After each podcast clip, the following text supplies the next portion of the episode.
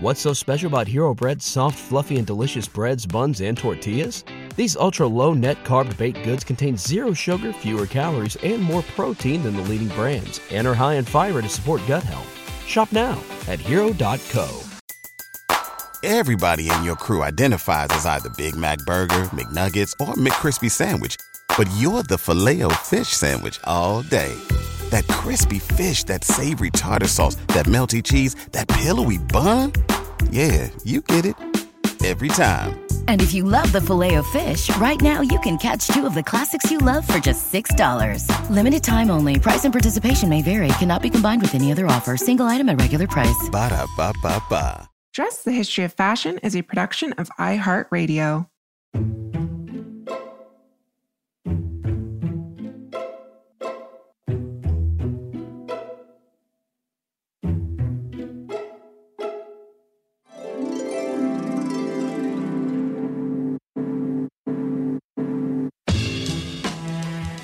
7 billion people in the world, we all have one thing in common. Every day, we all get dressed. Welcome to Dressed, the History of Fashion, a podcast where we explore the who, what, when of why we wear. We are fashion historians and your hosts, April Callahan and Cassidy Zachary. Welcome to the show, everyone. Last week, we explored Vogue magazine during the 1950s, and that was the tenure of one of its lesser known editor in chiefs, Jessica Daves.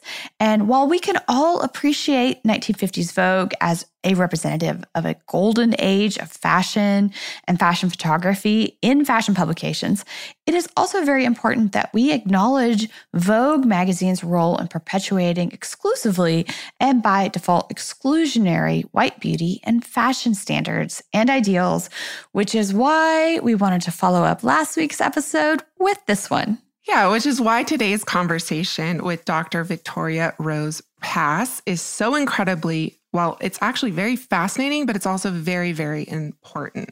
Part and parcel to what Victoria refers to as this quote unquote fashioning of white femininity within the pages of Vogue and Harper's Bazaar and other fashion magazines of this era of the early 20th century. I mean, arguably into today. We'll get into that later. But is this ethnic masquerade? So, white women modeling to readers of the magazines the power to essentially put on and take off different cultures. So, today we're focusing specifically on the 1920s and the 30s. But, like I said, the ideas of cultural appropriation and fashion are clearly still conversations we're having today. And just a little bit about Victoria before we get started. She's an assistant professor at the Maryland Institute College of Art, where she teaches courses in design, history, and visual culture. She is a specialist in visual culture, particularly in the areas of design and fashion. Her research considers a history of fashion culture in the 20th century and focuses specifically on issues of gender and race. So, Victoria, or as I know you, Vicky, welcome to Dressed. Vicki, welcome to Dressed. It is such a pleasure to have you here with us today. Thanks so much for having me. It's really exciting to be here. Yeah, so a lot of your research has centered around the intersections of race, cultural appropriation, and American and European fashion magazines. And I'm really curious if you could just tell us a little bit about what brought you to this topic. When I was getting my PhD, I was in a visual and cultural studies program, and I came from a background in art history. So I've never really like formally studied fashion right. history.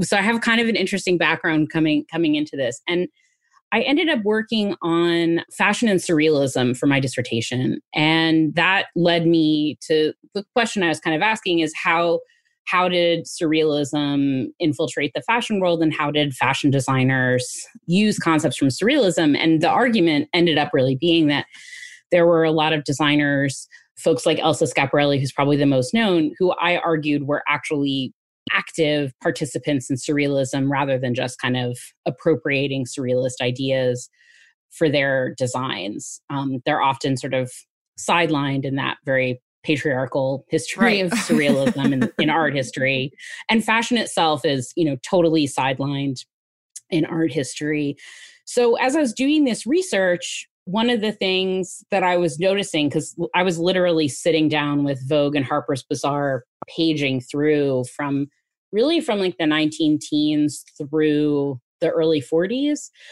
I was noticing all of these places where um, garments from other cultures, non Western, non European, non American cultures, were being referenced and represented in all these ways that were really surprising to me. And in part of my research, I found these photographs. It sort of started with Man Ray, who was a surrealist artist who had worked in the fashion magazines. He worked for he worked for French Vogue for a while, but he mostly worked for Harper's Bazaar in the U.S. And I found this series of photographs he'd taken called um, La Mode au Congo, the fashion in Congo, which were of models wearing Congolese hats. And the models were all French women or women who were in France. Most of them were white, uh, with one exception, Ady Fidelin, who was his lover at the time, who was a Black woman from Guadeloupe originally, but she lived in Paris. And I was like fascinated by these photos. They appeared in Harper's Bazaar, and it turns out that the hats belonged to a, a milliner who was French but had uh, moved as a young woman to New York and started her business there, Lily Daché.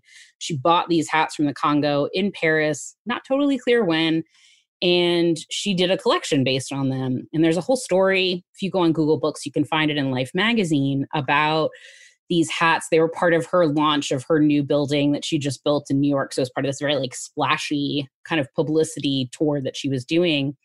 And she made hats for, you know, modern white women in 1937 based on hats worn by men in the Belgian Congo. And I was like, what? it kind of made my brain explode. Like what what I'm like reading this article and I'm thinking like why did white women in 1937 Jim Crow laws are in full force. Racism is in full force. Right. And they want to wear hats that look like hats worn by men in the Belgian Congo. Like, what is this about? And so I think that question has has propelled this this research since then because there were so many other examples. And like that was the story that kind of drew me in.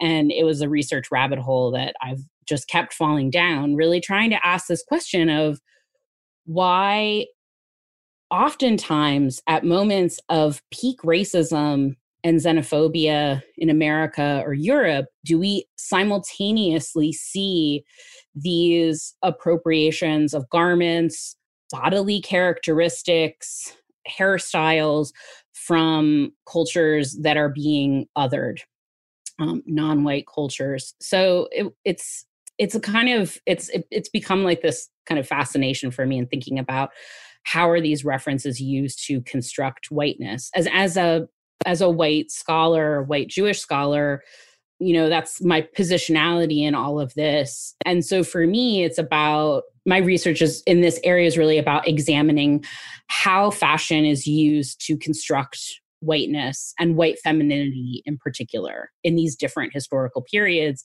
And i hope that that will kind of inform you know how designers grapple with these questions now. And i i teach um, at maryland institute college of art. I teach designers um, and artists. So i know it's a question that's acute for them thinking about like how do i how do i navigate this? How do i position myself whatever i identify as within this you know world where things are being appropriated right and left? And how do i do my work responsibly? So yeah we are here today to talk about your research, which centers around the ways in which race and ethnicity were quite literally co opted and then dressed on white women's bodies in the early 20th century.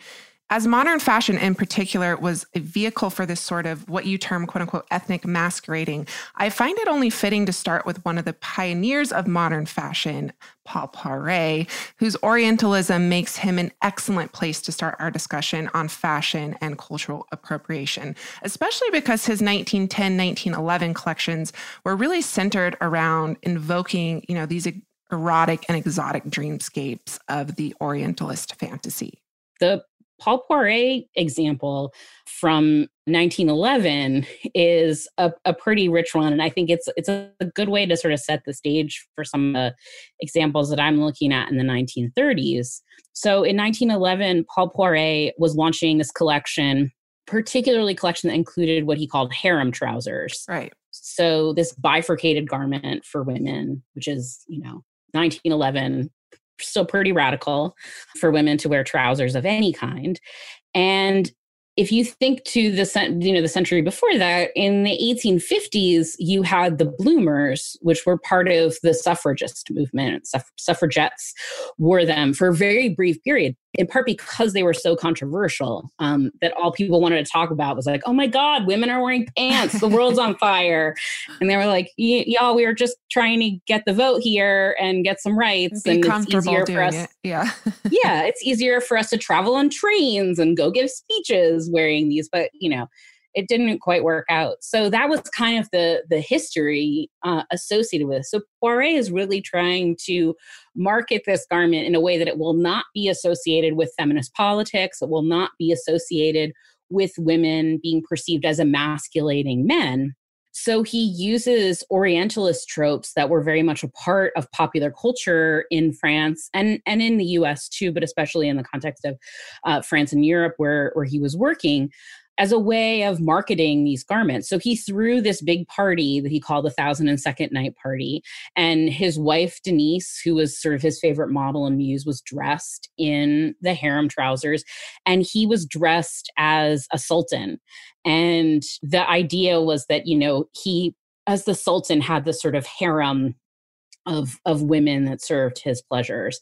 Um, and so it was a way of of taking this garment which had been originally appropriated um, from turkish garments and algerian garments by suffragists as more comfortable mode of dress and attaching this whole fantasy storyline to it you know tied to the stories of scheherazade and so forth.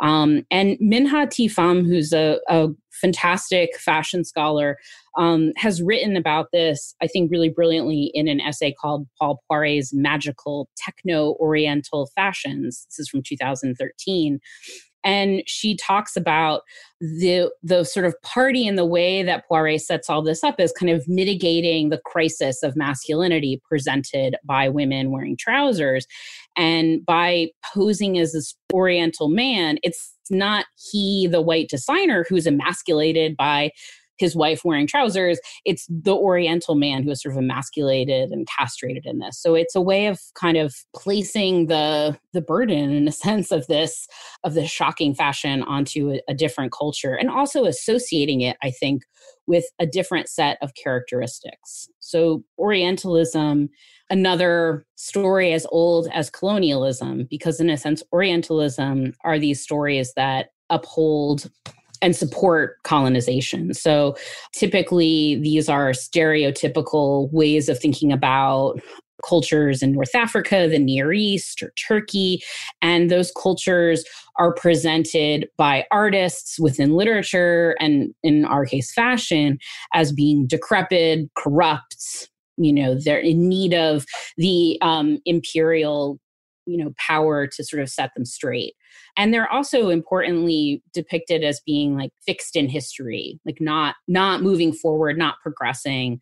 Um, and so they need that you know imperial colonizer to to sort of br- bring them up to date quote unquote. And of course it's edward said who talks about and coins this term Orientalism in his work in 1978, his book on the subject. Um, and he talks about imagined geographies in relationship to Orientalism. So he's saying, you know, this isn't real. This is a fantasy that's cooked up by the the West, uh, by the Occident is the is the term that he uses to define the Occidental or the Western self. And so that's I think what's almost always at play here is that the uh, Western white self is defining itself against the other, even sometimes when the white body is appropriating the garments of a, a body that is othered racially or ethnically or culturally.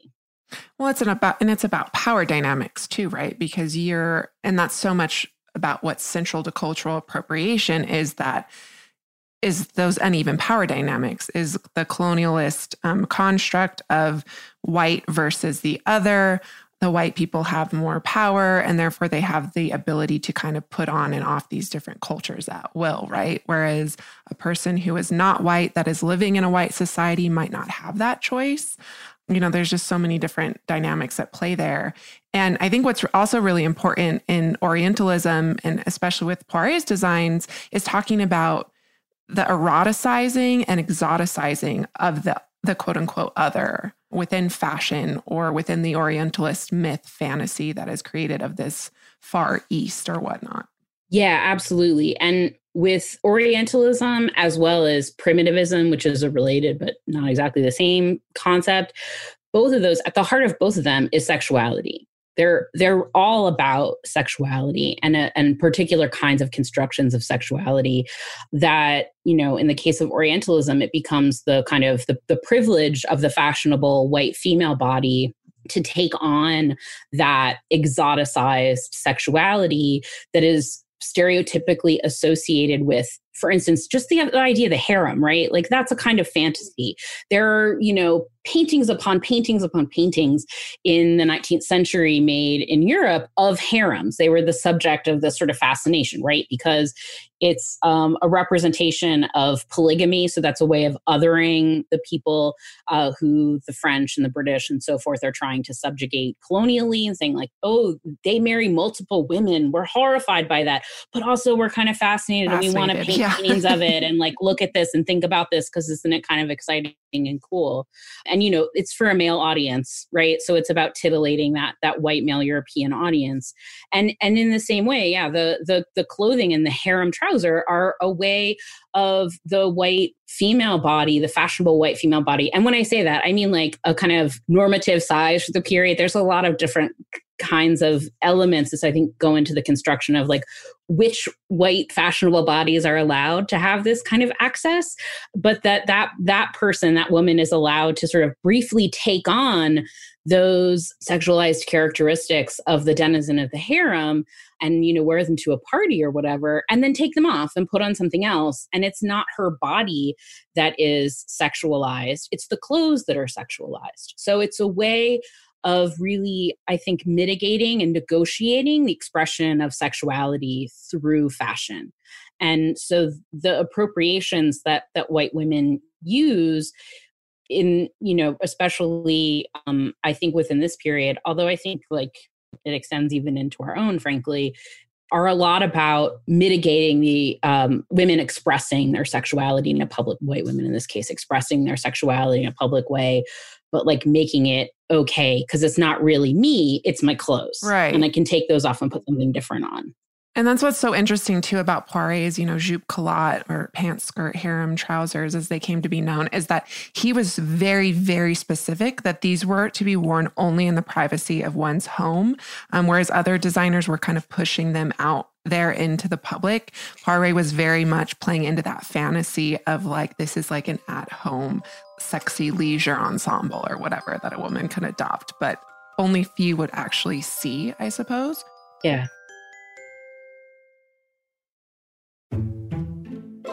Would you mind just defining primitivism for our audience and maybe Orientalism too, since we're going to be talking about those in relation to fashion specifically?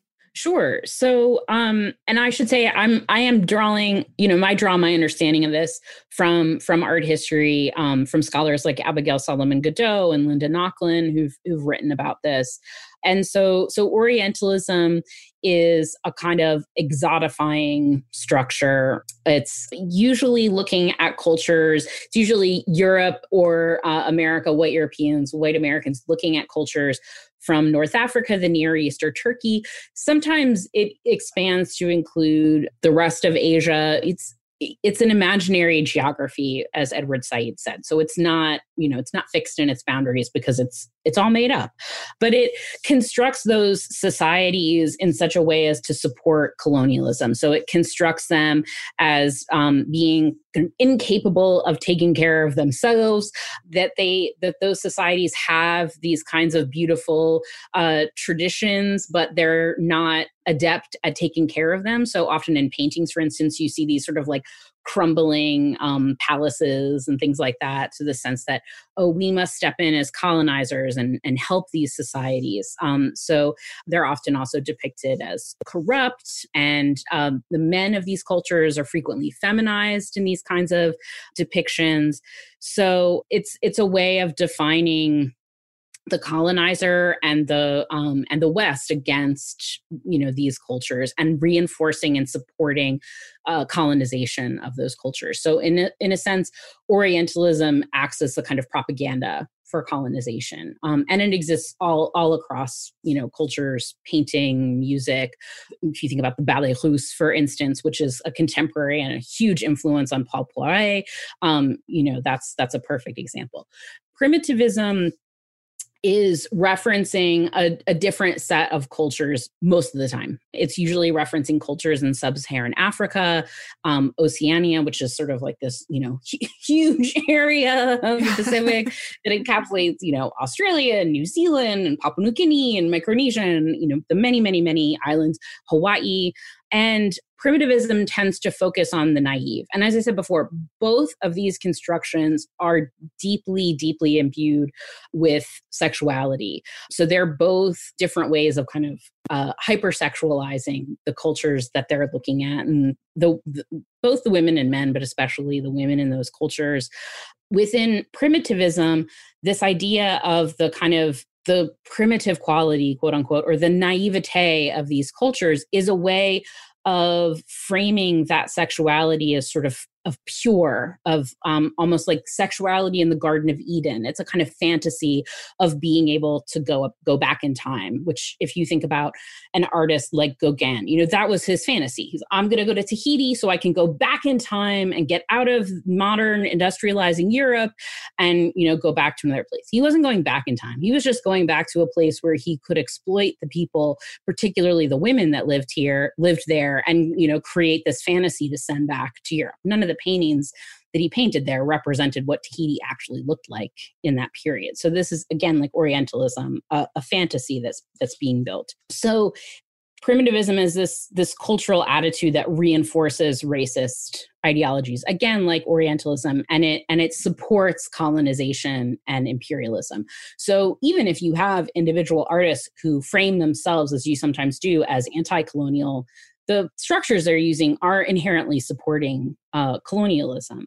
And within primitivism too you you often have uh, this kind of sexual dynamic of the kind of the quest for the other which i mean gauguin is the perfect example of that but there are tons of other ones too um, or a quest for an object that's sort of outside of western um, aesthetics. But within that the artist or you know in our case the designer is often framed as the sort of important subject there who has the capability of seeing something beautiful within that quote unquote primitive object. So the white artist is always centered the white designer is always centered um, and i think that's a really important thing for thinking about the idea of appropriation. You know how is the the white person designer in power centered within that? And it's their it's their taste their eye their ability to see something in another culture that is centered rather than the amazing thing that came from that other culture does that make sense Yes, absolutely. And that's actually a perfect transition to my next question,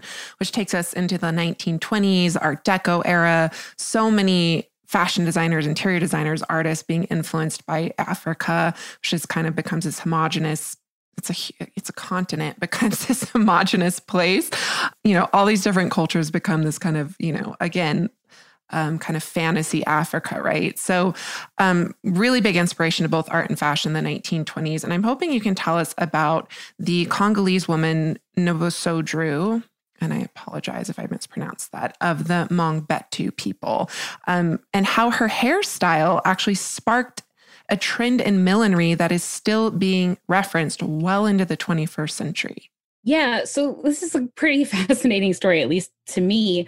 In 1924, there was an expedition across the Sahara Desert sponsored by the French car company Citroën and it was about selling their cars. Um, like look at the power of our cars to you know cross this this landscape. And uh, it was this kind of multimedia extravaganza. There were artists on the trip photographers a film was made. They collected things that were then exhibited. So it was this this huge thing happening that was well covered in the media in both europe and the us and the photographer one of the photographers with the expedition his name was georges Specht, and he took many photographs, including one of this woman named Novosodru. She was a member of the Mangbetu people, and they lived in um, what was formerly called Zaire and is now called the Democratic Republic of Congo. She was the wife of King Tuba. And of the 8,000 photographs that Specht took as part of this trip, this was very much the most circulated image of this trip. And uh, like most of my research it kind of follows me. Like I, i've i've written about this and then i keep i keep finding more references to it. So the the photographs circulated in all different contexts in books. The photographs appeared in national geographic. They were on postcards um, all different kinds of things then they also were used in advertisements and in movie posters um, and all sorts of things like that. And the hairstyle, which Nobo Sodru wears in this photograph, the, the photograph, I should probably describe it. It's you can see she's not wearing any clothing over her torso. So you see her breasts, and it's sort of from just below her breasts up. And she's in profile, and you see this amazing hairstyle that she has she has an elongated skull that's created through this skull elongation process that was practiced by Mangbetu men and women. And uh, it's then her hair is built onto this reed structure and made into the shape of kind of a funnel. So it's this really beautiful um, shape. And what's what's interesting is that this is actually a hairstyle that was not quote unquote traditional as we were talking about, but one that very much changed um, over time. So there is a tradition of um, of skull shaping and elongation practiced by that was practiced by the Mangbetu. So in the second half of the 19th century, women tended to wear a kind of beehive shaped basket, and this more like conical or funnel shaped coiffure comes into fashion around the turn of the 20th century and it was a status symbol for the Mangbetu, as you can imagine. Like, you know, it takes a lot of upkeep. You have to sleep in a certain way to preserve this beautiful hairstyle. And it tended to be worn at public functions, usually by members of the ruling class. So the the photograph, Enid Schildkrout, who's an anthropologist who's written about art and uh, cultural production of the Mangbetu, talks about it as becoming a kind of logo for Belgian colonialism. So you have the uh, movie poster for the expedition film it's used on. It's used on ads for the expedition, but also ads for other colonial exhibitions in 19, 1931, 1937, and uh, lots of other people appropriate it as well. And then the hats. so uh, in 1926, Madame Agnes makes a hat or designs a hat, um, and the, all of the the magazines around this time talk about it as being influenced by the Croisière Noire. Being influenced, they specifically reference the Congo women's uh, hairstyles, and she actually makes hats that reference like the older, more kind of beehive style, but also the funnel shaped. And I think really fascinatingly, one of the models for the funnel shape in one of the French fashion magazines, L'Officiel, is Josephine Baker, who never would have appeared as a model in an American fashion magazine, but in French fashion magazines appeared from time to time. So I think that starts to suggest the ways in which this reference to an African style was being connected with African American music and dance embodied by Josephine Baker and jazz music and the popularity at that time, and the ways in which African American culture, uh, which is a huge idea, and African culture, which is also, as you pointed out, it's a continent, um, is all kind of simmered down into these particular images. And I think that's kind of what happens to Nobo Sodru's hairstyle. It just becomes a kind of icon, not even just for the Belgian Congo, but just for Africa in general in this period. And even now, because you can you see this image um, all over the place, even now. So you have Harlem Renaissance artists, I think maybe most interestingly. So African American artists who are part of the Harlem Renaissance who are um, exploring ideas about Afrocentrism and um, adopting African motifs and images in their artwork. So, Aaron Douglas, in particular, uses the image on the cover of an issue of Opportunity magazine and also in his murals for the Harlem branch of the New York Public Library, which is now the Schomburg Center in New York. So I think what's what's interesting is that as with artists in the Harlem Renaissance who were using this image, in a sense, reclaiming it. I think what Aaron Douglas is really doing is claiming it as this image of Black beauty and using that um, and using this, you know, tie to Africa to create a particular kind of political image for the, the movement that is the Harlem Renaissance. I think you also see contemporary designers like Ruth Carter, who did the costumes for Black Panther, who uses it on um, head as sort of her crown and Beyonce, uh, who has, sports the hairstyle in the music video for "Sorry," you know, they're I think using it in very in very similar ways, but with the, that sort of addition that they're constructing a kind of Afrofuturistic narrative, right? Of sort of um, using African forms to construct a narrative about the future, which is explicitly about deconstructing those primitivist narratives that construct Africa, again, an entire continent, as outside of, of history. And so that I think that Afrofuturist narrative is, is a really important intervention into the kinds of constructions that we see historically of Africa. Um, one of the other images that I've run across that's one of my absolute favorites is um, actually several photographs of Billie Holiday, a great jazz singer, wearing earrings in the 1950s that are referencing Nobosodru. They're interesting because they're head on, they're not the profile but they're um i i love the images because she wore them a lot so they must have been a favorite pair of hers and they're very striking because they're quite large. And i see that too perhaps as her own reclamation of of that image where you know a white consumer buying the same earrings would have been doing something different with them. And there's all sorts of jewelry with that. There i mean i think perhaps there's it's hard to pick the most crass appropriation, but yeah. perhaps the most crass was the hood ornament that was designed for Citroën by an artist named uh, Francois Bazin. I suppose I shouldn't be shocked by this, but his granddaughter, Julie Bazin, has made a business for herself of reproing this hood ornament among others. The others included things like uh, geese and elephants. So you can see the way that Nobosodru a person is used as another sort of trophy from this expedition. Um, and she is reproducing them as jewelry um, and as sculptures. Um, so you can you can see see that on Instagram to this day. To this day, oh yeah, like she just started last year. Yeah. Mm-hmm. I don't know how much longer she's going to be able to do that in today's current climate. I, I really, I hope someone shuts her down. I really do. Cause I just, I saw it when I was doing research on this and I was like, are you serious? really? well, I think people are going to probably, I think more than one of our listeners is probably going to look her up. So let's see how that works. Yeah. That'd be great. Please do. Cass, as you know, we are going to be expanding our fashion history travel offerings this year. Mm-hmm. So you better bet that I'm going to be brushing up on my language skills with Rosetta Stone. With more than 25 languages offered, including Spanish, French, Italian, German, Korean, Chinese, Japanese, Dutch, Arabic, Polish, and so many more, that world out there is practically at the tip of your tongue.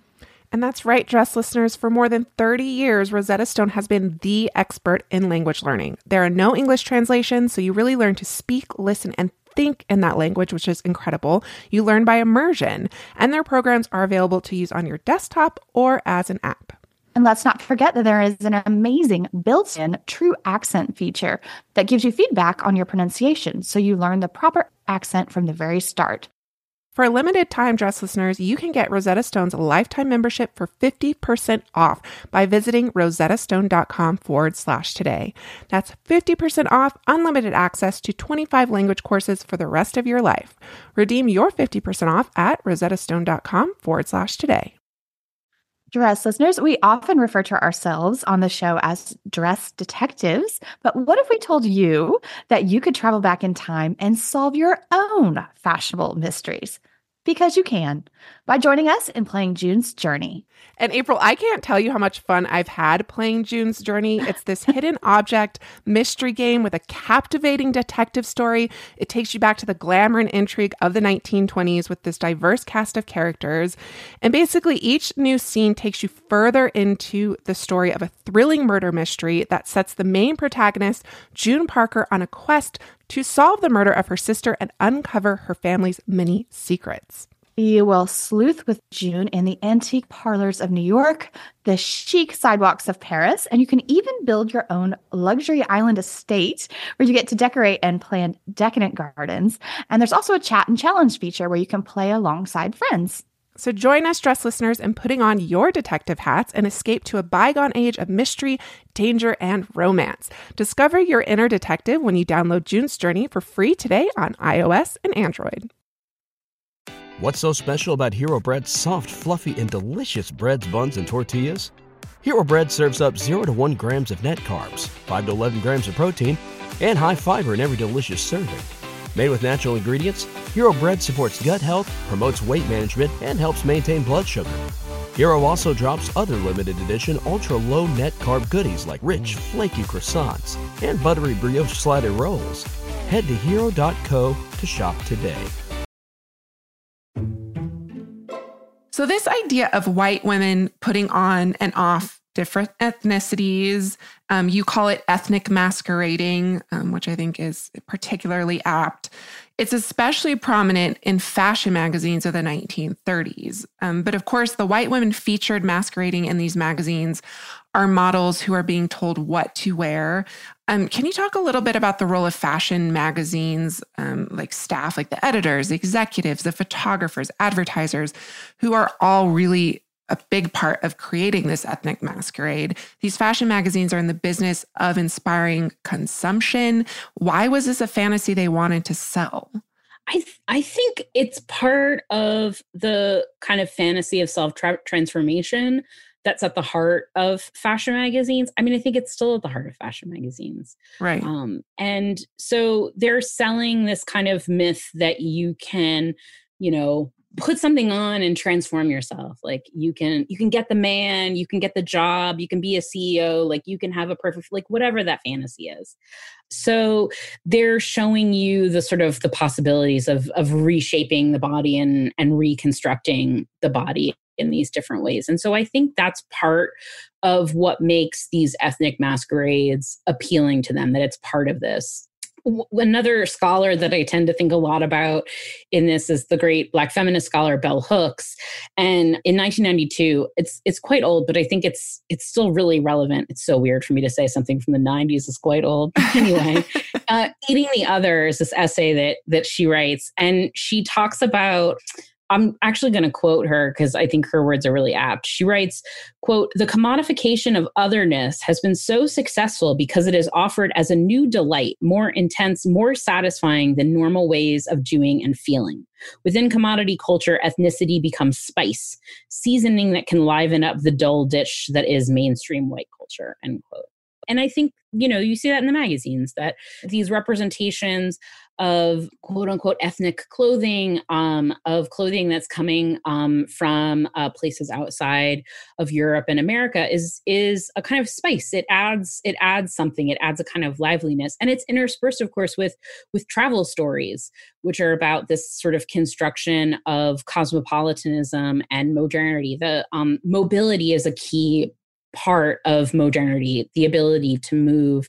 And the scholar Ilya Parkins um, has written about this in relationship with fashion too. And she talks about this idea of figurative mobility that's offered to white women as they um, take on these garments. So, in a sense, I think part of the fantasy that magazines offer women is an, a fantasy of mobility, of moving from one state to another, moving maybe even from one class to another, from one sort of societal position to another and moving from one place to another, even if it's just in reading the pages of a magazine, even if it's just reading a travel story in a magazine or looking at a fashion spread that's shot in a place that's very far away from where, where you are reading the magazine. Um, so I think that's that's a big sort of part of it. And I think that's an important way of thinking about what these magazines are doing because you know they're they're taking designs that are made by well-known designers of the period but they're writing a narrative that kind of reinforces them right?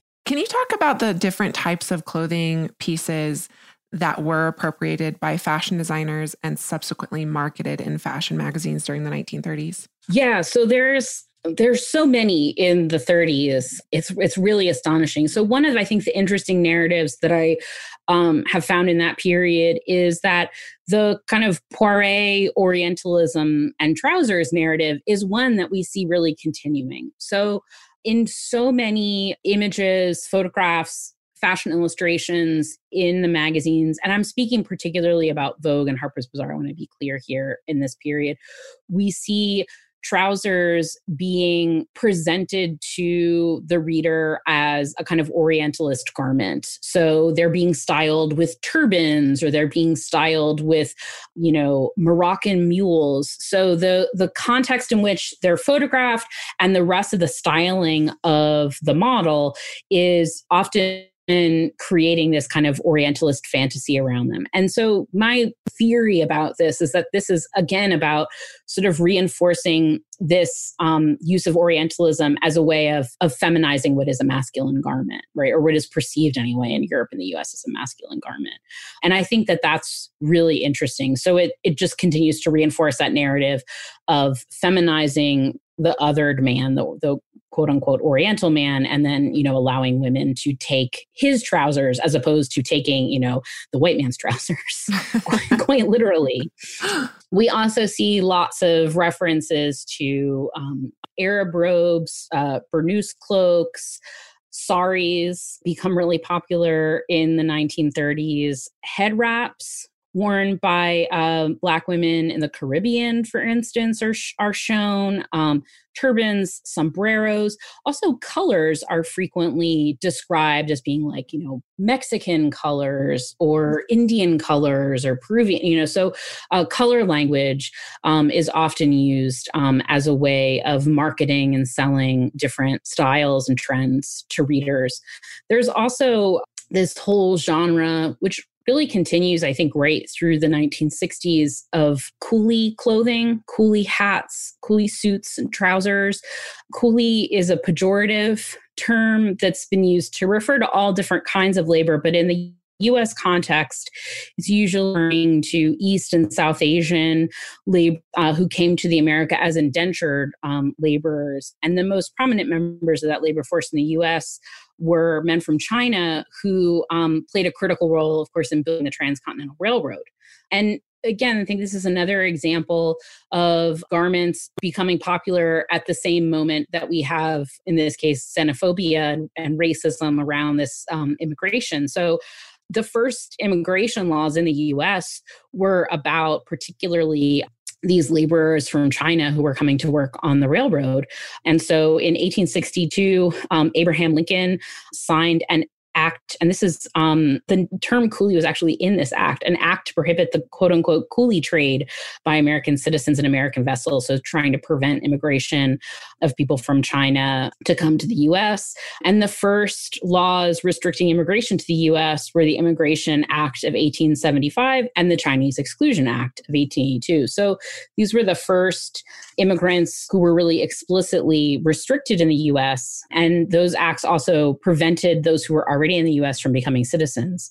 In the 1920s, there were uh, new laws passed to bar immigrants from Asia and favoring white immigrants from Northern and Western Europe. And so at the same time as we see those laws going into effect, you start to see, you know, coolie caps for, you know, your summer holidays. And I think this is also, again, this way of taking, for instance, the trousers associated with the style and othering that garment in a sense and saying, like, you know, this is not a, a white woman taking a white man's pants, it's a white woman taking a Chinese man's pants. So that somehow mitigates that sexual and gendered anxiety around um, the the use of that garment. Yeah, and it feminizes the the Chinese man too, which is really central to that othering and racialization too, because they're less than a man and a, a white man, right?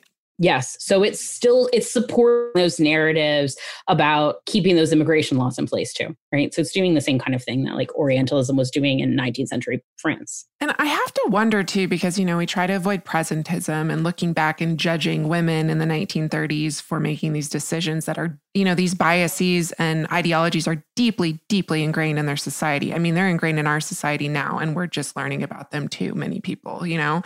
Um, so I just I have to wonder what women and i'm not necessarily asking you to answer this question but um, it's kind of just wondering what women actually thought when they were adopting and wearing these garments because i doubt it was like a conscious choice for them to present themselves as superior um, to these other and different cultures. But perhaps it was just like i said built into the very dna of, of the fashion industry of their life as a white woman in america or europe or wherever they're consuming these garments. I think, you know, white supremacy works in a sense because it's this subconscious thing that is just becomes part of our everyday lives and you know teaches those of us who are white that we are actually entitled to all the stuff that we get right? Which is why it's so hard to disentangle because we have to learn like no we're not entitled to all this stuff. We're getting this because we're white you know so this isn't like just like i earned all of this right? So that those narratives are just so deeply entrenched that i think they become subconscious. But you know on the other hand i also think it's important to avoid the idea of like oh they were just a product of their time.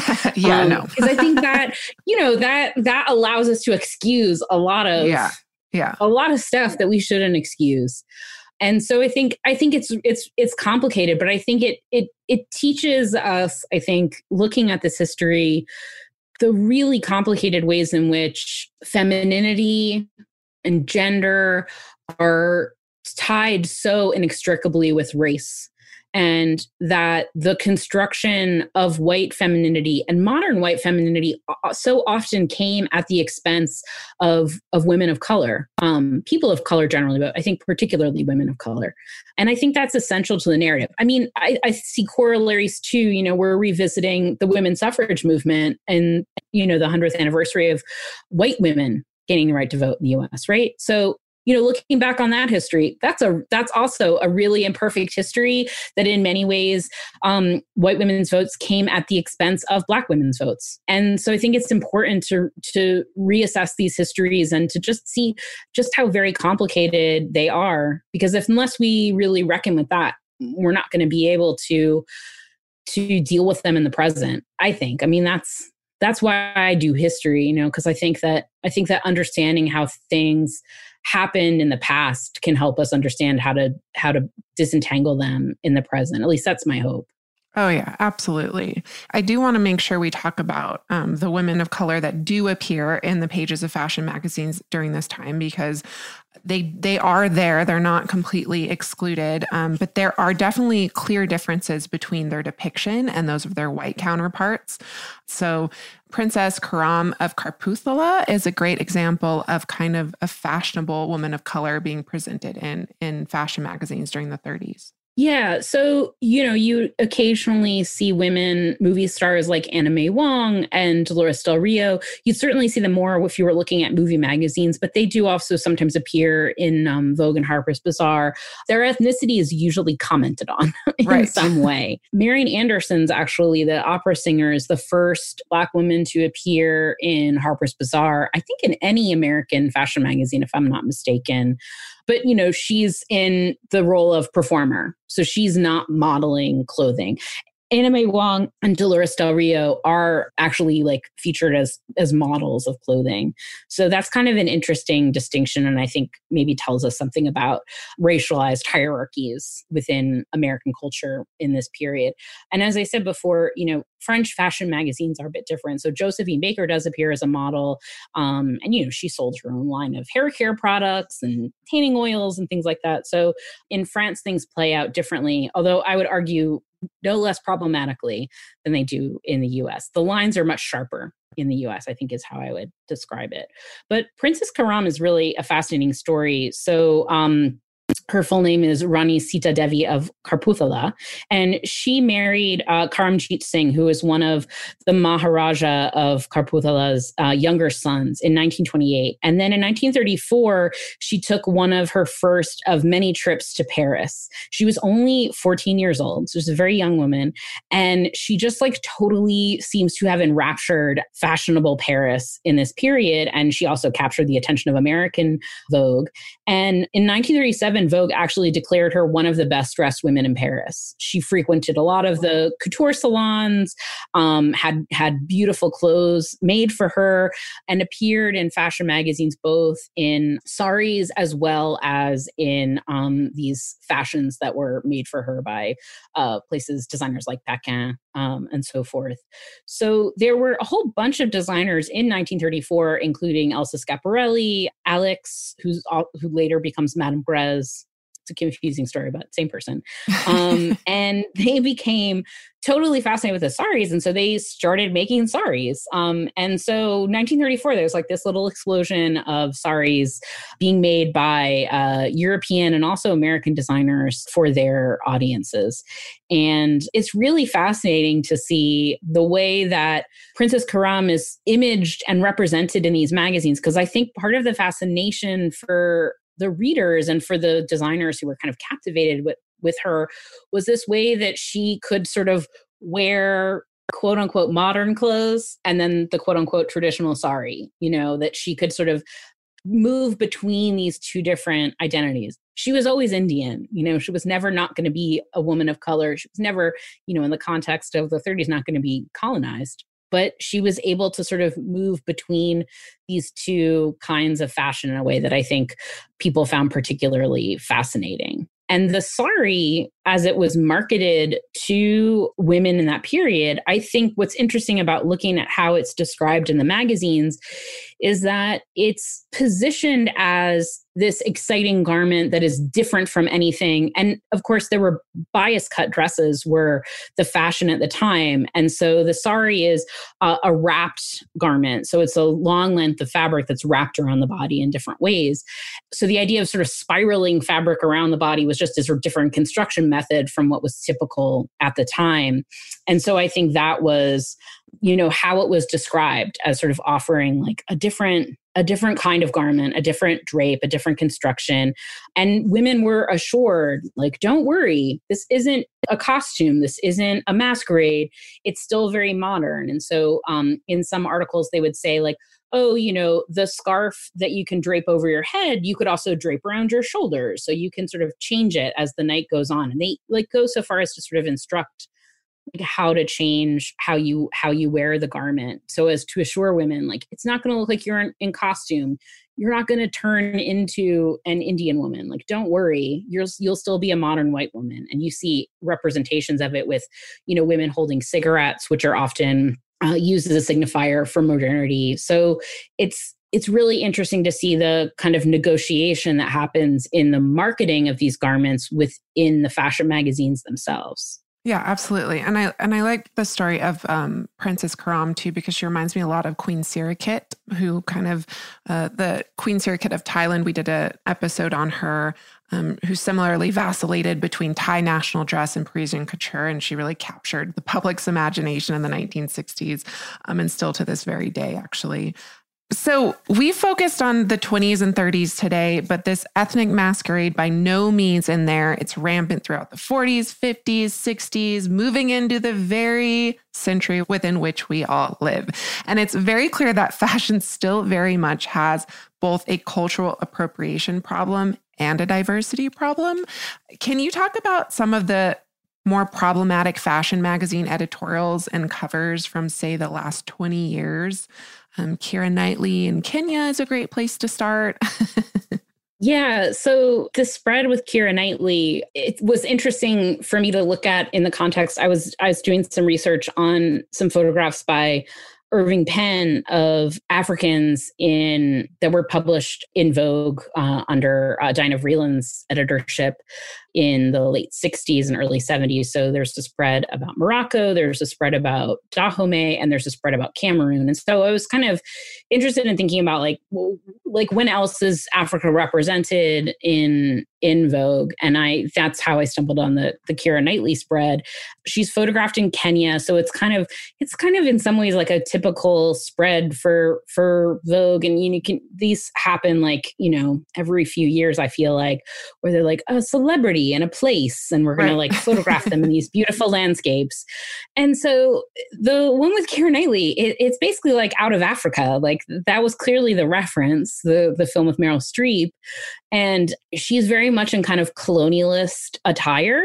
And then um, you have Maasai uh, people who kind of appear as props. Like there's there's no other way to say it in in the photographs. And there's a real long history of Maasai people being used in all different kinds of European and American popular culture, but certainly fashion for sure. And, you know, there's all kinds of appropriations of Maasai jewelry and garments and textiles and all that kind of stuff too. But yeah, you know, this was just like a, such a clear usage of these particular kinds of colonial narratives. And, and Out of Africa is, of course, a film based on the, the book, but it's, you know, the story of the a white woman finding herself and finding her strength in Africa.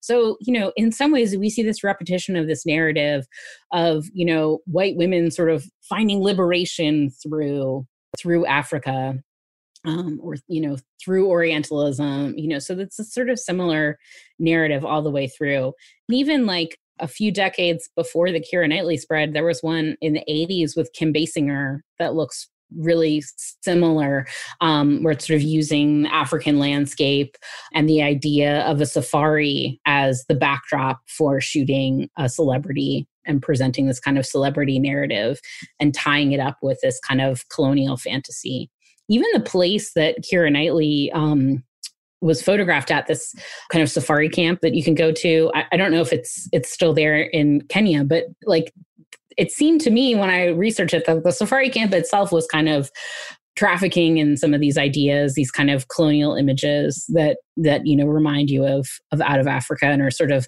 harkening back to kind of 19th century colonialism and and images of like you know opening up your Louis Vuitton case and you know pulling out all of your you know beautiful supplies to be in your gorgeous tent in Kenya served by you know people um Maasai people or something like that. So it still happens. It keeps happening. There's also a lot of um kind of orientalist editorials that you see from time to time in magazines. Sometimes even that like language of of oriental like the word oriental is still used in fashion in totally problematic ways because as i said it doesn't it doesn't like refer to anywhere or anyone. Um it's made up. Um but it's still often used as though it has like meaning and though it's referring to like specific people in a specific place. So and you know something like um pharrell williams who appeared on the cover of Elle UK um in 2014 in a war bonnet. You know, I think the fact that these kinds of editorials are still getting to the finish line right now tells us so much about who's in charge at these magazines um, and i think makes a lot of sense of the great andre leon talley who referred to anna wintour as a colonial dame. Oh my gosh. yeah, just yes. look at the images she produces. Like you know it's it's it's all there so yeah so they're still very much with us. And i think until you know those magazines take a real deep look at what they're doing and what they're selling they're gonna they're gonna keep being there um, and that will keep happening. And until they employ creatives who are creatives of color. Harper's bazaar in the us just got a new editor who's a woman of color. So um, maybe maybe things are things are on the verge of changing but um, it's it's hard to know. So it's a long history those magazines have to overcome Absolutely. And on that closing note, uh, Vicki, I just want to thank you so much for being with us today. This was such an incredibly fascinating conversation. Thanks so much for having me. This was really fun. I appreciate it. Vicki, thank you so much for being here. And uh, you are absolutely correct that this colonialist, white centered narratives of fashion magazines will never truly change until the internal structures of the magazines do so. I mean, this is something that we talk about again and again and again on the podcast. You know, Harper's Bazaar just hired Samira Nasr as editor in chief. And this is definitely a step in the right direction, but the industry still has a long way to go. And we're going to keep talking about it until it gets there. yeah, I mean, it's definitely going to take time, but we're seeing really positive developments, including the creation of different Black led collectives, including the Black in Fashion Council, launched by Teen Vogue editor in chief Lindsay Peoples Wagner and fashion publicist Sandrine Charles. Uh, the council was founded to, quote, represent and secure the advancement of Black individuals in the fashion and beauty industry. And as a collective, we envision a world in which Black people in fashion and beauty spaces can be open and honest, guaranteed equal rights, and be celebrated for our voices, end quote. And you can find more about their work at blackinfashioncouncil.com and on Instagram at Black in Fashion Council. If you would like to learn more about Dr. Pass's research on fashioning the white feminine, you can follow her on Instagram at Visual Sustenance. And I think that does it for us today, dress listeners. May you consider the ramifications of historic and contemporary incarnations of the ethnic masquerade next time you get dressed. Remember to tune in this Thursday for our mini-sode where we alternate between answering your fashion history mystery queries and sharing all things fashion history happening in the world today. And we love hearing from you, so if you'd like to email us, please do so at dressed at iheartmedia.com. You can also direct message us on Instagram on dressed underscore podcast, where you will find images accompanying each week's episode. And of course, you can follow us on Facebook at Dressed Podcast without the underscore. As always, a very special thanks to our producers, Casey Pegram, Holly Fry, and everyone else at iHeartRadio who makes the show possible each and every week. We will see you all on Thursday.